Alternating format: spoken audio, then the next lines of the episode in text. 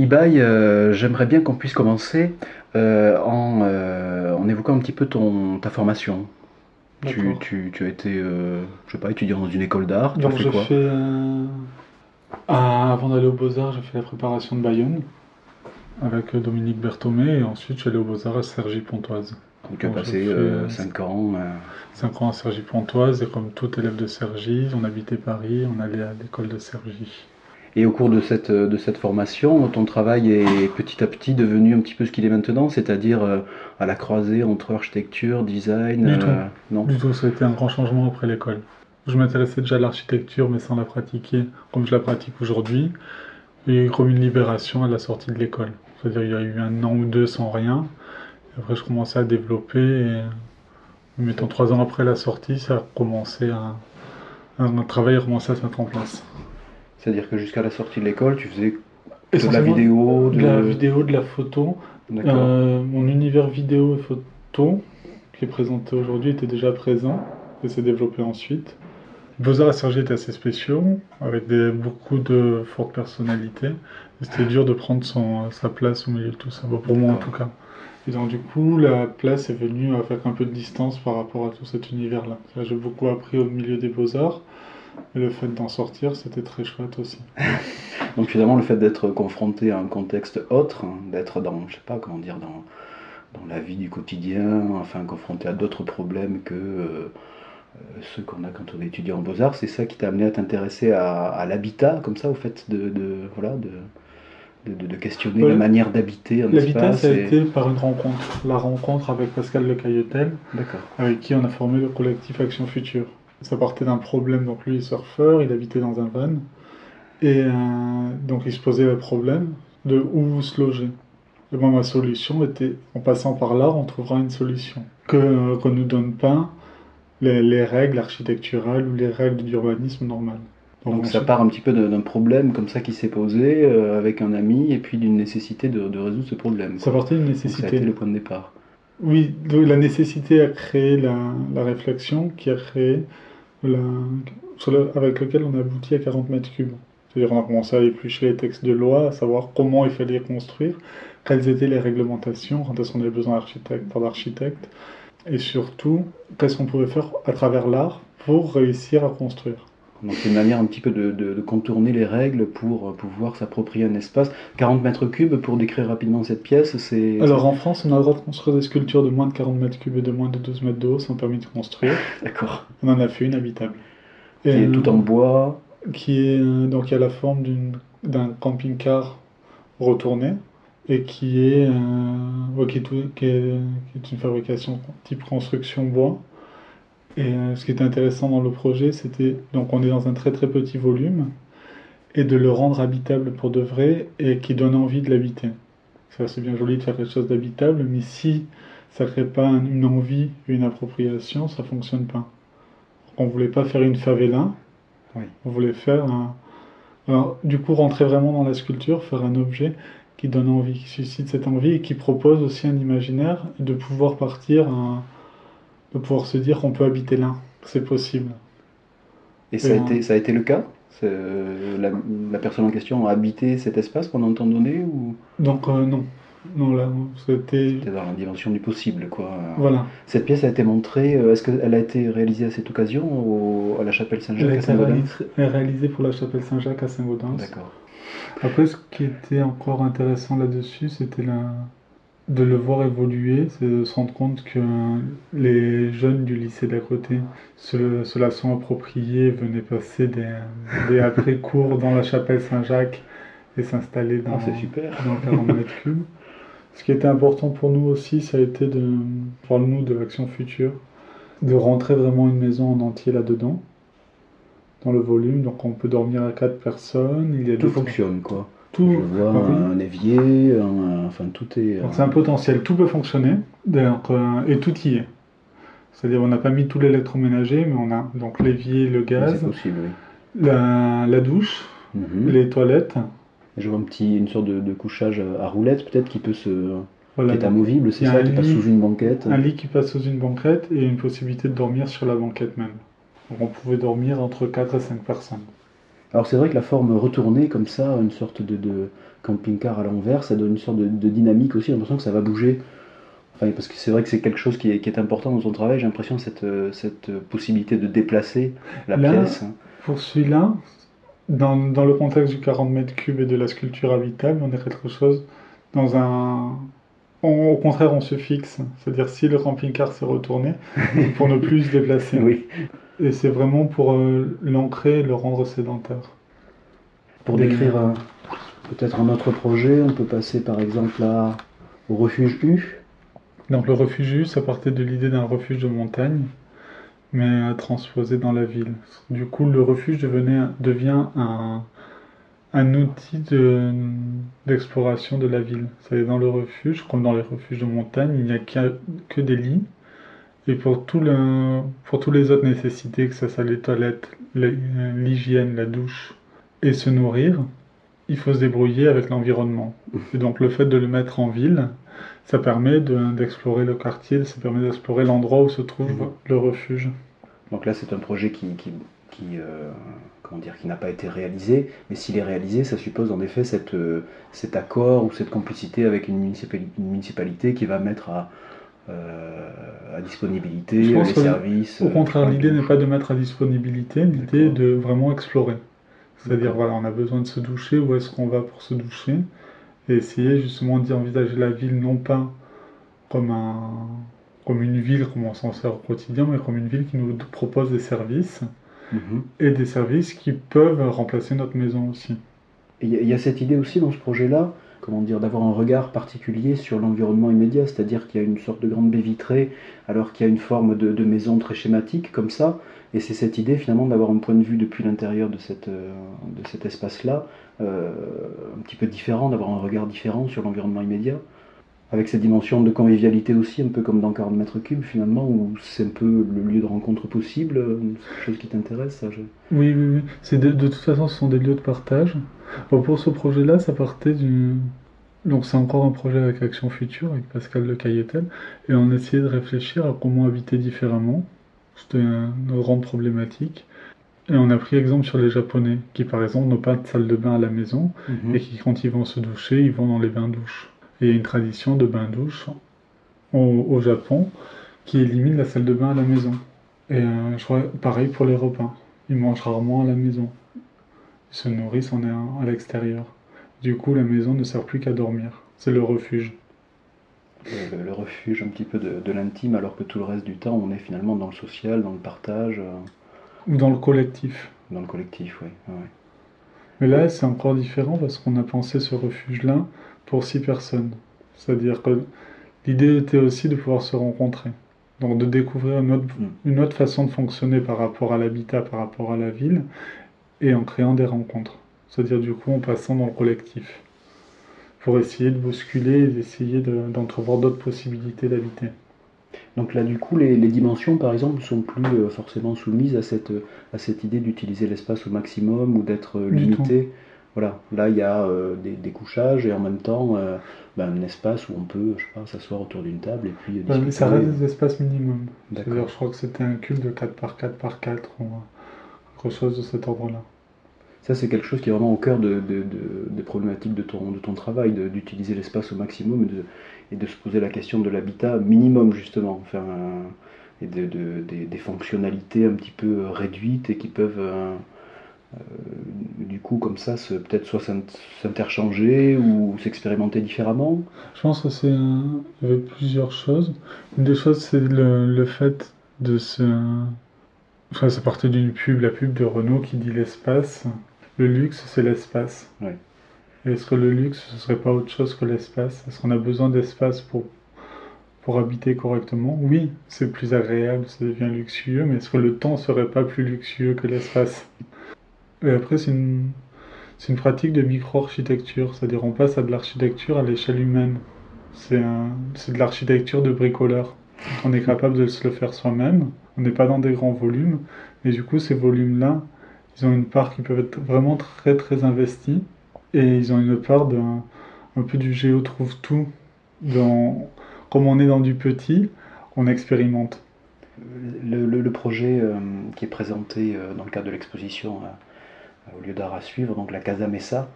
La Casa Messa partait d'une problématique très parisienne. J'ai habité à Paris quand j'étais étudiant, qui était euh, une personne loue un appartement, ou même deux personnes louent un F3 de 45 mètres carrés, profitent de leur chambre, mais il y avait moyen d'utiliser cet espace-là et de le rentabiliser encore plus. Donc, comment faire pour rendre, réduire les espaces intimes et accentuer les espaces collectifs? On s'est rendu compte que l'espace intime minimum était l'espace du lit. Vraiment l'intimité, c'était autour du lit et aussi du bureau. C'est-à-dire que du bureau, aujourd'hui, le bureau peut se transformer en téléphone portable, en ordinateur, mais c'est vraiment, vraiment un endroit où se poser, une table où se poser et un lit. Ça, c'est une constituante de la chambre d'étudiant ou même de l'habitat la façon dont on peut habiter. Du coup, en réduisant ça à l'individu, ça fait une table, un lit qui s'interpénètre. Et du coup, dans un 40 mètres carrés, il est possible non pas de vivre à deux, mais de se mettre à vivre à 4-5. Euh, du coup, ça crée un objet euh, sur lequel on peut travailler, sous lequel on peut dormir, dans lequel on peut un petit peu s'abstraire du contexte. Voilà, c'était plus qu'un objet, c'est une architecture pour le coup. Il y a une sorte de, de, cabane aussi. Enfin, euh. C'est une pièce qui a deux degrés de lecture. C'est-à-dire qu'il y a le degré de lecture qui pourrait être d'adulte, et du coup c'est une pièce très très violente par rapport à l'habitat, qui fait référence aux difficultés de vie, aux difficultés de se loger, puis en même temps qui peut faire référence aussi à l'enfance, et à tout cet univers enfantin, de se dire voilà on habite sous la table, ou, d'un topor de l'hiver sous la table, ou on passe dans un autre imaginaire. Et mets bien c'est souvent le cas dans, les pièces que, je présente, c'est y a un rapport et très très violent dans un monde d'adultes et très imaginaire et très enfantin. Les deux côtés sont assumés et se chamaillent, ouais, encore. Ça me fait penser à cette notion, on en parlait tout à l'heure, d'hétérotopie euh, qu'avait développé euh, Michel Foucault, enfin, je comprends ça comme vraiment un lieu complètement autre. Hein. Alors, à l'échelle d'une ville, il va parler du cimetière, de l'hôpital, de tous ces lieux un petit peu négatifs. Et euh, il va parler aussi du, lit des, parents pour l'enfant, qui devient du coup une cabane, enfin un lieu comme la Casa Mesa, où on peut en effet euh, euh, complètement voilà, développer son, imaginaire. J'ai l'impression que là, cette sorte d'abstraction comme ça se retrouve dans certaines de, certaines de tes pièces, c'est-à-dire un geste assez, euh, assez, assez simple à faire, comme ça, c'est très pragmatique, très simple à décrire, et en même temps, dans un deuxième niveau de lecture, comme tu le disais, euh, voilà, ça, ça développe une sorte de, poétique comme ça, enfin... C'est quelque chose qui est plus... Euh, oui, qui fonctionne dans les sculptures, mais qui est surtout vrai, on en parlait tout à l'heure, dans les vidéos. Les vidéos qui sont... L'imaginaire et le voyage peuvent être être à portée de main. Il suffit juste de changer de position pour pouvoir le voir. Et ce que j'essaie de faire dans les vidéos, c'est de montrer justement ce changement de position par des actions simples et essayer de trouver l'action la plus simple pour, euh, pour mettre en, valeur cet univers qui pourrait, que l'on ne voit pas si on ne le regarde pas. Essayer de faire, ouais, de faire se révéler.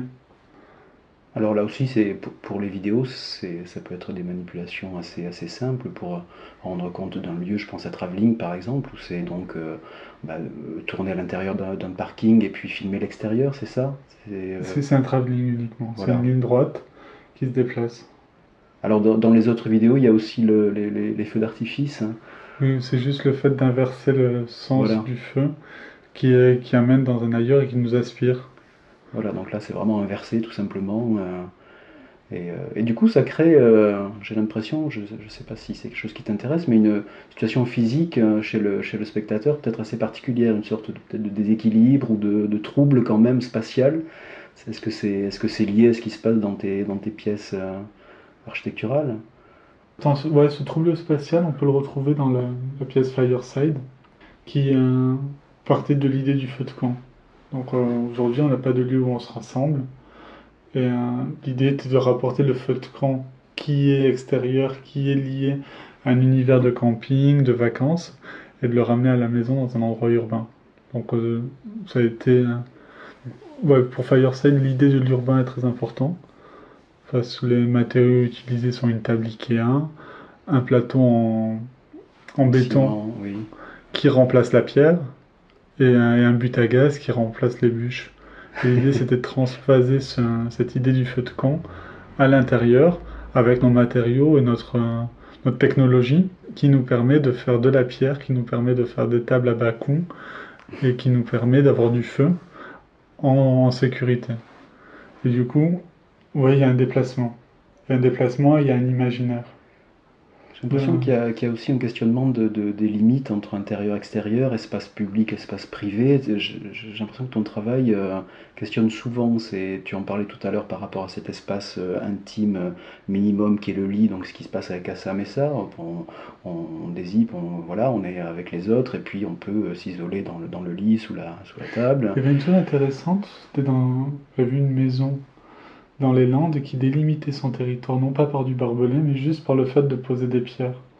Et c'est également vrai au Maroc ou dans, des pays d'Afrique, où juste le fait de poser des pierres délimite un territoire, et en se mettant au milieu, dans, ce territoire-là, on dit je suis chez moi.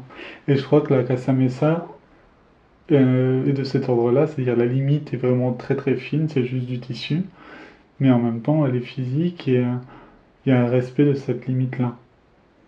Donc du coup l'intime peut se faire.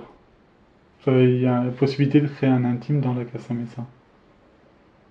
Alors, par rapport à euh, un travail d'architecte, un travail de designer, finalement, comment tu situes ta pratique à toi?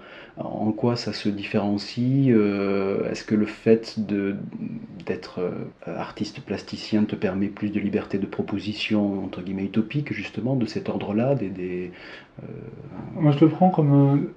pour moi la, position de l'artiste est intéressante parce qu'elle est, elle est beaucoup plus libre que le designer qui fonctionne avec beaucoup de contraintes, ou l'architecte qui en a encore plus. Du coup c'est un... Parfois, c'est des pièces architecturales ou des pièces de design, mais qui s'inscrivent dans l'art parce que c'est l'art qui permet qu'elles puissent se faire. Je pense que c'est pas des pièces qui peuvent exister en dehors de, du monde entre guillemets de l'art, en dehors de l'univers artistique. Parce que du coup, leur, euh, leur ambiguïté devient une, une- richesse, c'est-à-dire ça peut être une sculpture, une pièce architecturale. euh, Et parce qu'il n'y a pas d'idée commerciale derrière non plus. C'est-à-dire c'est Voilà. pas des choses qui, euh, qui ont un client, un destinataire prédéfini ou qui ont une, une volonté de se distribuer ensuite. On est juste dans la volonté d'expérimenter. Parce que tu, tu as sûrement déjà eu l'occasion de répondre à une commande, comme euh, voilà, ce qui peut se passer pour un designer ou un, ou un architecte, mais en même temps, tu peux aussi proposer comme ça des choses euh, qui vont trouver un contexte peut-être plus tard, par exemple. Oui, oui, oui, oui, il n'y a pas de, y a pas de problème. Je, pense par exemple à Flying Carpet, c'est Oui, oui, voilà, c'est une pièce qui, qui a tout juste trouvé un contexte, c'est bien ça? Alors qu'en fait, la, pièce Flying Carpet était. euh, il y a eu un appel, un appel à candidature pour le vent des forêts, donc on a une résidence d'artiste avec production d'œuvres. Et c'est proposer un contexte qui est la forêt. Et à partir de là, il fallait réfléchir à quoi, à une pièce qui parle de la forêt, qui s'intègre dans la nature.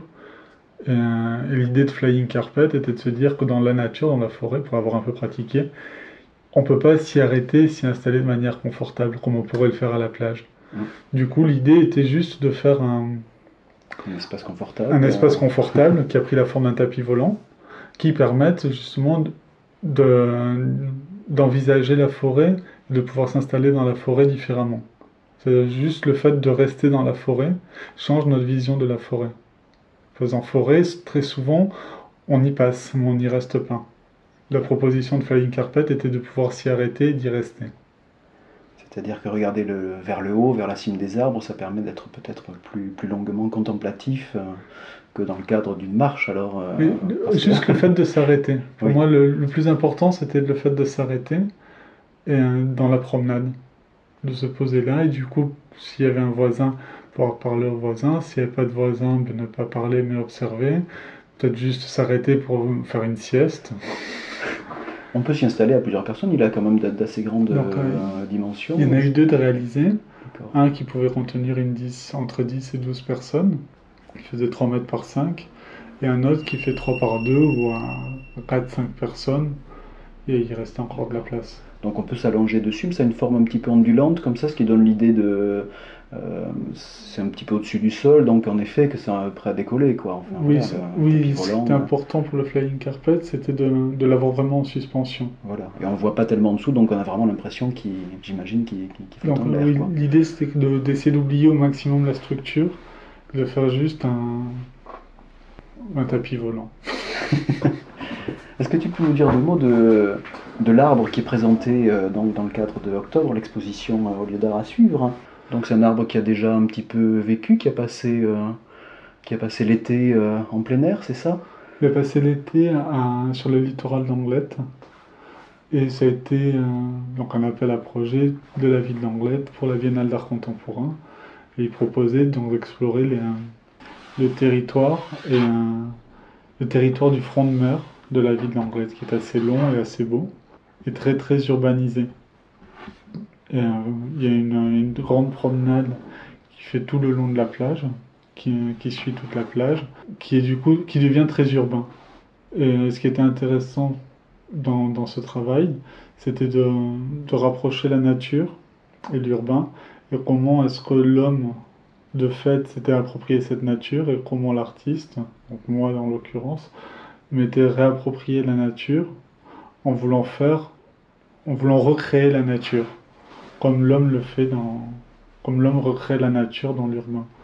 Et du coup, ça a été, euh, ça, a abouti à la fabrication d'un arbre qui gagne en fonctionnalité. Donc c'est un arbre qui, permet de pouvoir, s'asseoir, qui fait bon, qui, euh, qui est fait dans un matériau qui est issu de l'arbre mais de façon très très lointaine. Donc c'est du formica compact c'est un matériau imputricible qui fait de papier compressé et qui a, vraiment été travaillé, retravaillé, retravaillé, qui en devient technologique et qui, euh, est la constituante même de, cet arbre-là.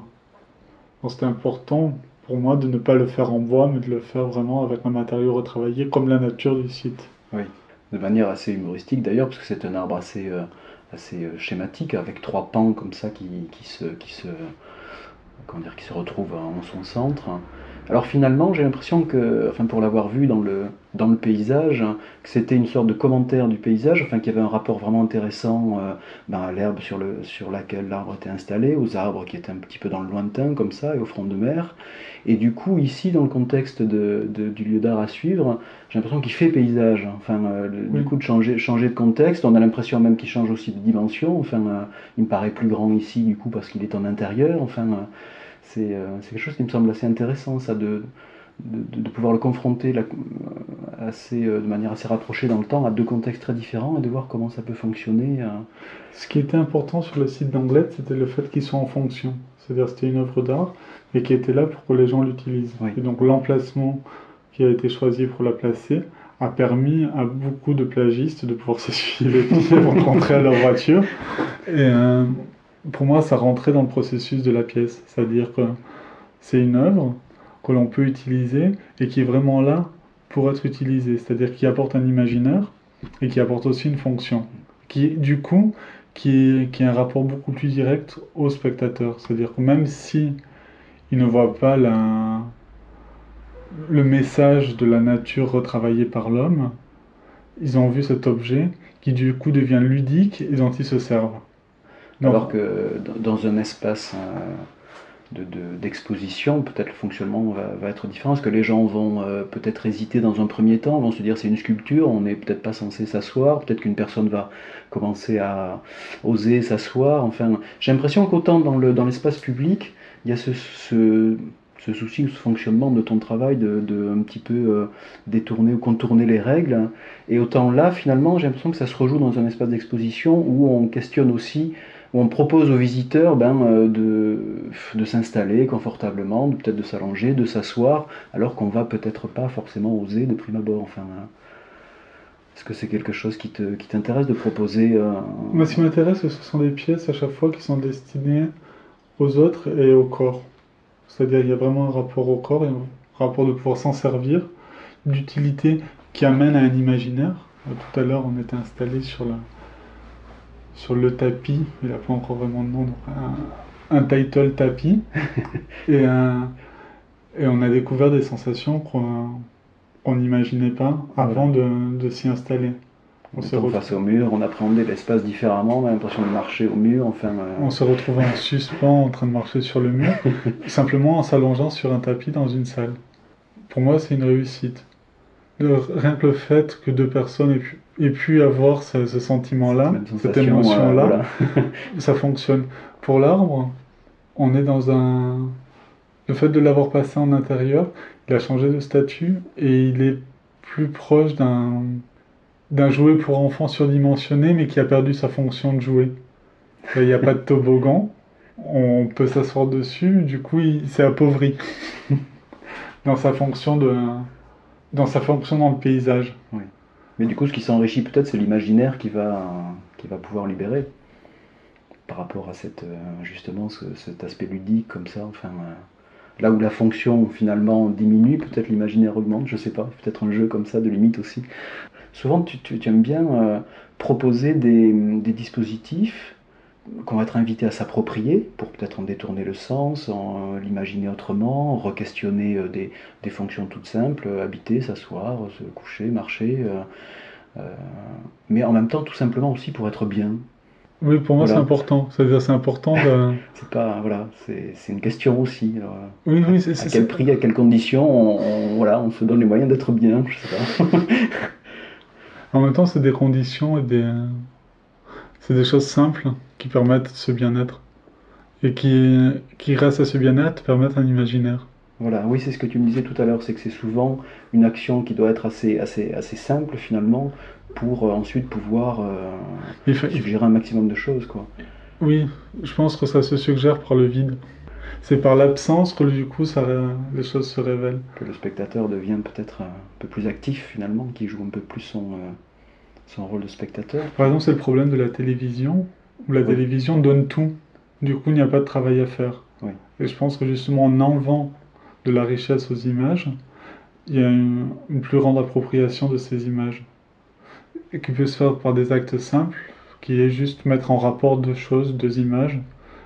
Il y a des scènes, des scènes qui m'ont marqué dans le cinéma de Kitano, qui en trois plans, une histoire est dite. C'est trois plans côte à côte, trois actions, raconte une histoire qui, euh, qui, pourrait faire, euh, pourrait faire un quart d'heure de film dans un film français bavard. Est-ce que c'est quelque chose qui se retrouve dans euh, l'ensemble de l'exposition, cette, cette, idée un peu, un peu comme ça d'un parcours et, d'un récit qui se construit au fur et à mesure par des, fragments, comme ça, une vidéo ici, une pièce là, et puis finalement une histoire se, se raconte? Est-ce que tu as pensé l'ensemble un petit peu comme ça? Oui, oui, oui, oui. Le, fait de juxtaposer les pièces, ça a été le travail de l'accrochage, d'essayer de trouver donc sur le site les assemblages qui font que une histoire peut se raconter. Ce n'est pas juste du collage d'une pièce à côté d'une autre. Ce qui est important, j'ai l'impression, dans, l'installation, dans le, dans le lieu à suivre, c'est comment les pièces se répondent et comment, du coup, l'univers se crée. Un récit peut se créer quand chacun créer son propre récit de rentrer dans cet univers-là. Voilà comment des circulations peuvent se faire. On a vu du coup en enfin, au moment du, montage que des, correspondances aussi pouvaient s'établir entre le, la lumière au rez-de-chaussée qui, peut être vue un petit peu comme une lune ou comme un soleil couchant qui du coup fait écho euh, à la pièce lumineuse qui se trouve en haut aussi. Enfin, c'est des choses qui sont un petit peu mises en, mises en place aussi et qui sont entrées en résonance au moment du montage. une vidéo qui peut se voir de plusieurs endroits et qui du coup à chaque fois prend un statut différent. Utiliser aussi le lieu, je crois qu'une des choses importantes, c'est de regarder le lieu en l'investissant et de comprendre comment fonctionne le lieu pour pouvoir se l'approprier, pour pouvoir en dégager le, maximum parti. Comment habiter ce lieu pour un moment finalement aussi. Oui, et de manière la plus agréable possible et qui est destinée aux autres. Et c'est toujours ce sentiment de quand une expo s'accroche, à la fin de l'accrochage, il y a un ça, ça, ne nous appartient plus. c'est pour, c'est pour les personnes qui viennent, c'est plus pour moi.